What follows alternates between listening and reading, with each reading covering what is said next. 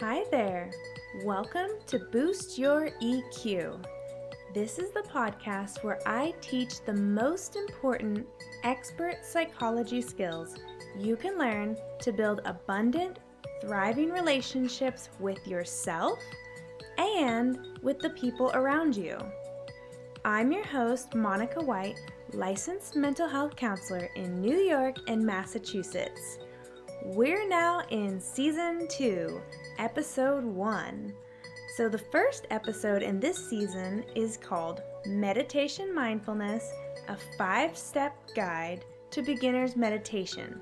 In this episode, I'm going to discuss meditation mindfulness and why it's a skill that will give you lifelong superpowers.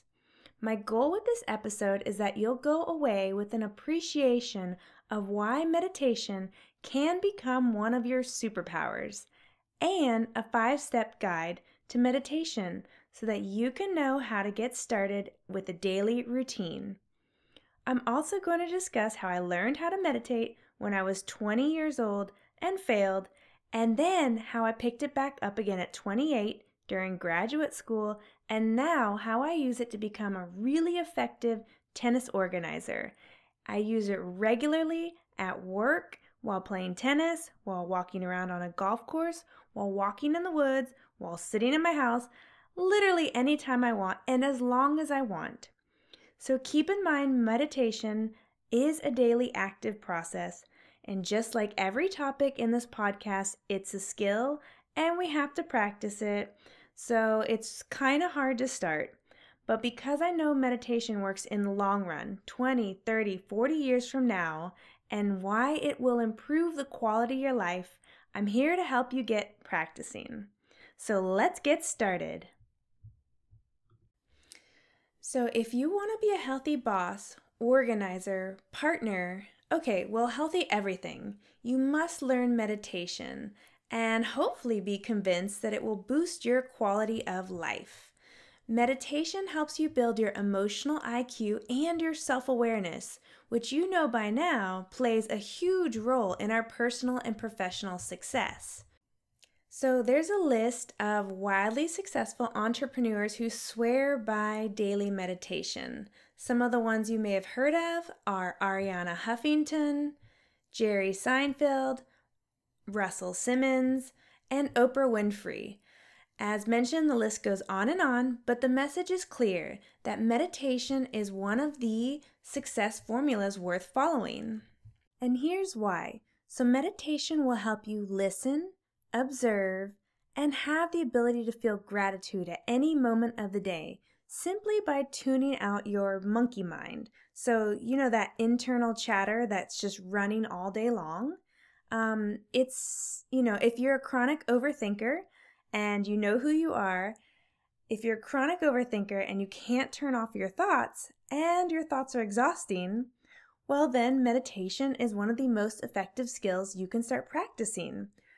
Now, I believe meditation mindfulness has made the biggest difference in the quality of my life experience.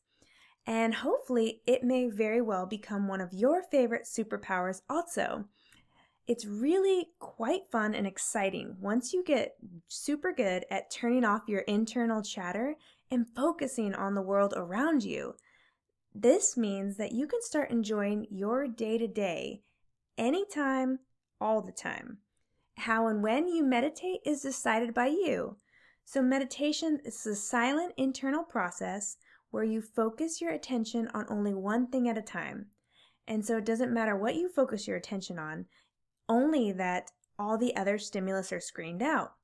So if you have sort of this internal running dialogue at all times of the day, this produces anxiety, and anxiety produces all kinds of behaviors, and it prevents us from listening and observing and enjoying our day. Well, there's a way to screen it out through meditation. And so the benefit is that you'll feel a decrease in stress and improved ability to cope and just a general overall feeling of well being. I briefly touched on meditation in episode 2, season 1, called 10 Self Esteem Boosters. And if you listen to episode two, you might recall that self esteem booster number eight is meditate. I'm going to break this down and talk about how to meditate in just a moment. But before that, I'm going to tell you a little story about me.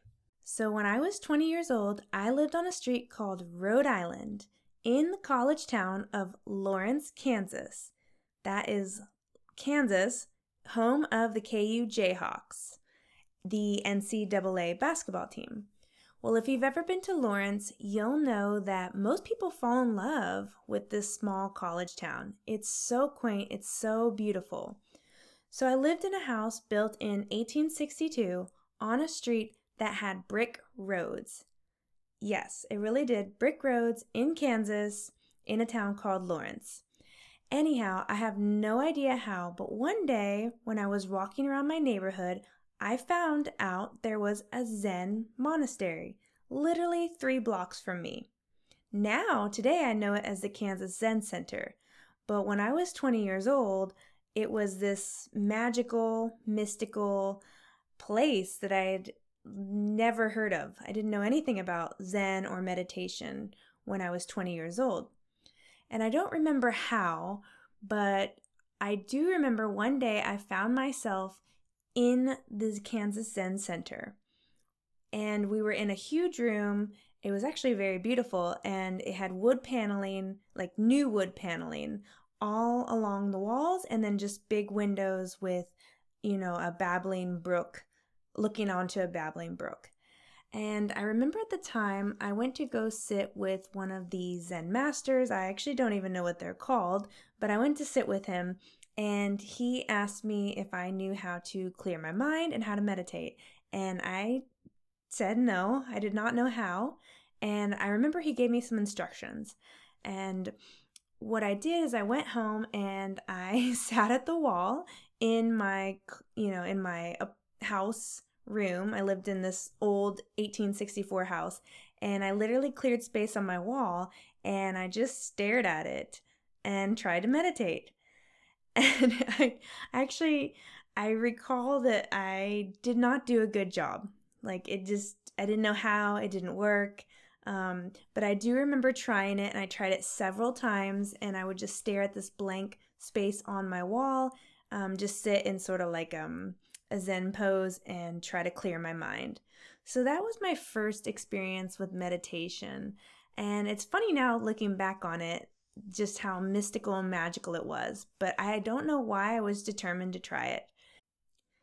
But I did, and fast forward eight years later, when I was 28, I became reacquainted with meditation again in graduate school. And in graduate school, I went to meditation support groups where you just sit around in a big circle at the Arkansas Yoga Center. So that's where I did my graduate school.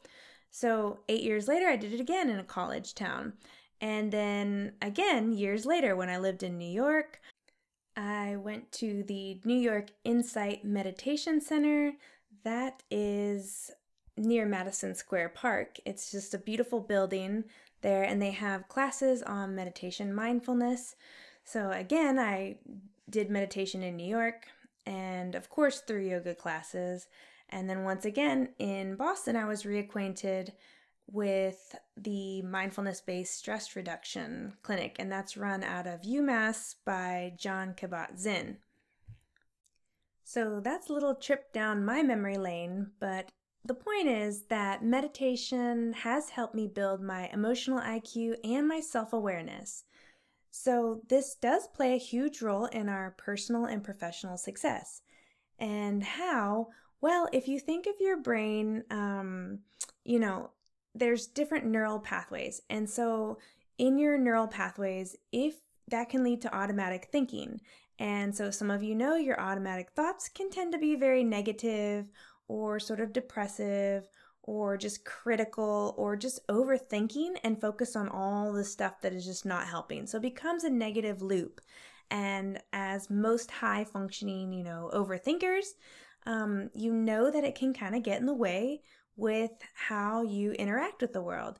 And so it also becomes hard to connect it with how you feel in your body. And so meditation mindfulness connects our body in the moment with how we're thinking about the world around us. So, this helps our career and relationships because if we're able to be in the moment, you know, be mindful, we can listen better. We can observe our surroundings and notice what is going on around us. And it also helps us notice how we feel and how we present to people. So, that alone, meditation mindfulness alone, is an incredible leadership skill, and I would say superpower that many people I see don't even know how to do. They simply just don't know how to practice it.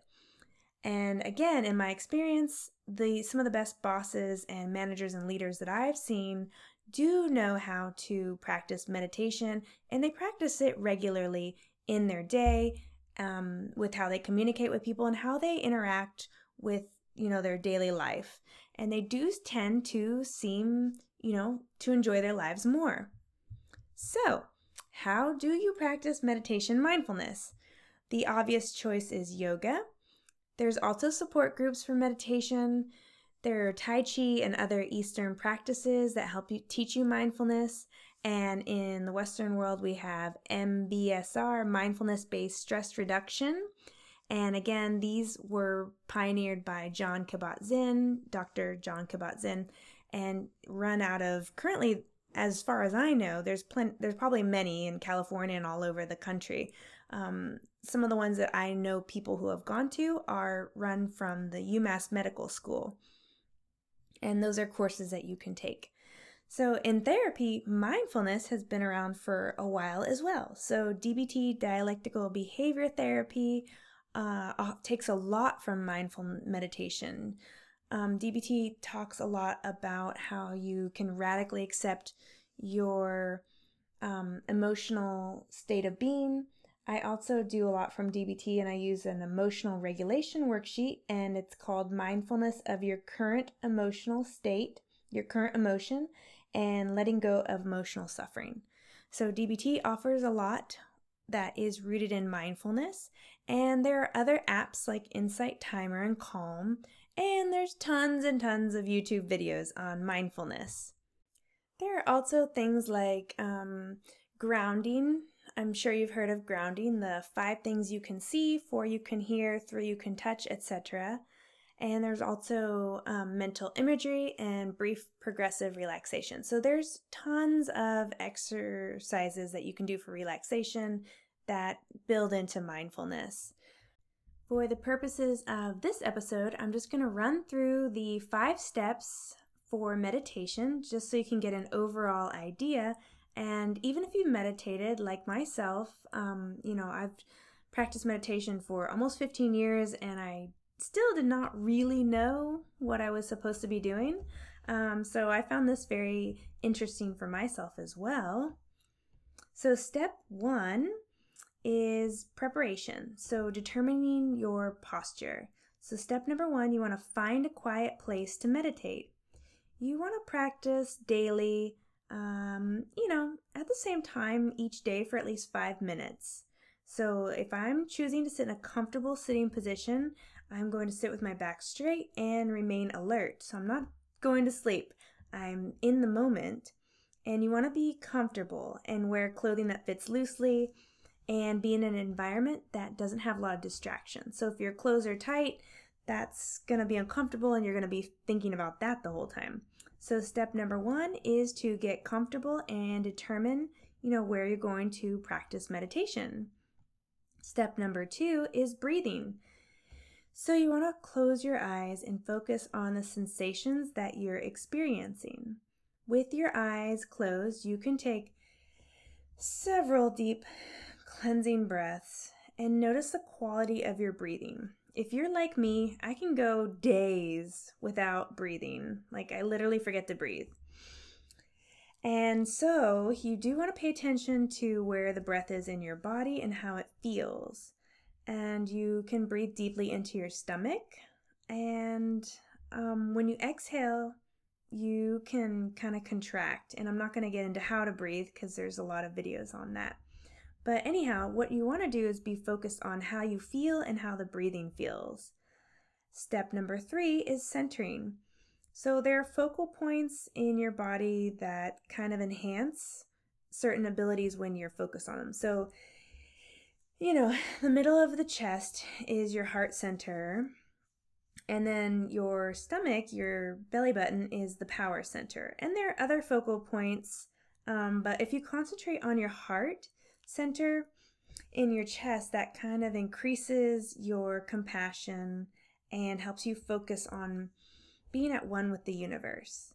And so, you know, there's a lot to say about all these different centers and what you can focus on. But anyhow, the chest and your heart is sort of the easiest one to focus on. Step number four is visualization and imagery. And visualization creates mental imagery that can consciously train your body to relax and ignore stress. So, you know, the chatter of stress, like, oh, I need to do this. Oh, I got to get up in the morning. And if I don't, you know, cook my food the day before, I'm not to have lunch, that kind of thing. And, you know, am I to get paid enough? Okay.